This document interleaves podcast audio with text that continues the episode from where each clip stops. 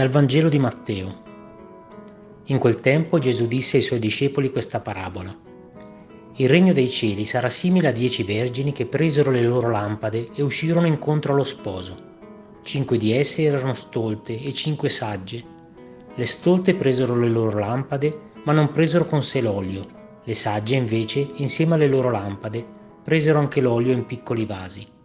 Poiché lo sposo tardava, si assopirono tutte e si addormentarono. A mezzanotte si alzò un grido. Ecco lo sposo, andategli incontro. Allora tutte quelle vergini si destarono e prepararono le loro lampade. Le stolte dissero alle sagge, dateci un po' del vostro olio perché le nostre lampade si spengono. Le sagge risposero, no, perché non venga a mancare a noi e a voi.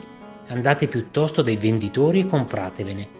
Ora, mentre quelle andavano a comprare l'olio, arrivò lo sposo e le vergini che erano pronte entrarono con lui alle nozze e la porta fu chiusa. Più tardi arrivarono anche le altre vergini e incominciarono a dire Signore, Signore, aprici. Ma egli rispose In verità io vi dico, non vi conosco. Vegliate dunque perché non sapete né il giorno né l'ora.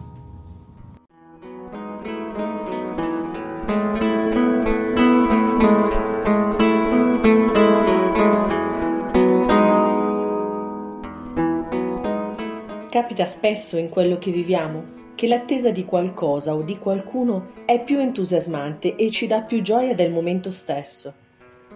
Il dopo lascia sempre un po' di tristezza, perché quel momento tanto atteso è passato.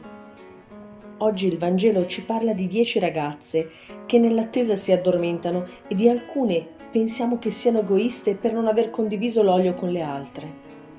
Chi non ha pensato almeno una volta leggendo questa parabola, io non mi sarei addormentato. Ma oggi Gesù ci vuole dire che il rischio di assopirsi è sempre presente. Il rischio di vivere come se lui non ci fosse è reale. La notte arriva per tutti.